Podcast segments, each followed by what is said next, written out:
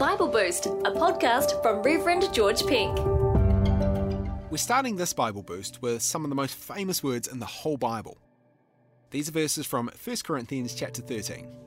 Love is patient, love is kind. Love does not envy, it does not boast, it is not proud. It does not dishonor others, it's not self seeking, it is not easily angered, it keeps no record of wrongs. Love does not delight in evil, but rejoices with the truth. Those are some really well known words from 1 Corinthians. I'm guessing you might have heard them at a wedding or two. Those words about love were written by the Apostle Paul. And today, on the 25th of January, the church celebrates his conversion to Christianity. Just like on the 25th of December, we mark the birth of Christ, a month later in the Christian calendar, January the 25th is about the conversion of St. Paul. And I think his conversion is something worth reflecting on. Because at one stage, it would have seemed very unlikely that he would be the guy writing letters to Christian churches about love being patient and love being kind. Paul, or Saul, used to persecute Christians. He oversaw them being killed. But of course, that all changed after Paul himself met Jesus on the road to Damascus.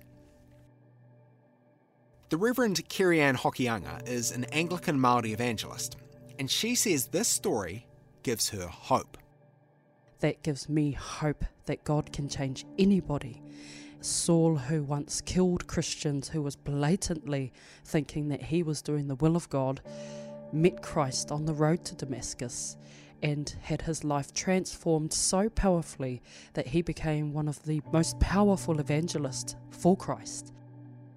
There was a massive turnaround in Paul's life. And Kerry-Ann believes there's a lesson for us in his story.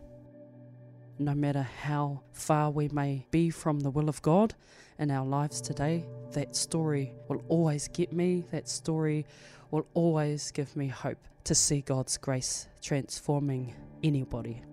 Saul went from persecuting Christians to being one of history's most famous and influential followers of Christ. 2,000 years later, we're reading his words about love at Christian weddings.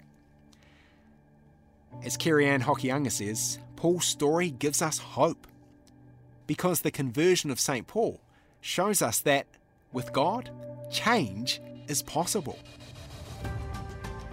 Thanks for listening to Bible Boost, a podcast with Reverend George Penk. For a new episode every weekday, subscribe in any podcast platform.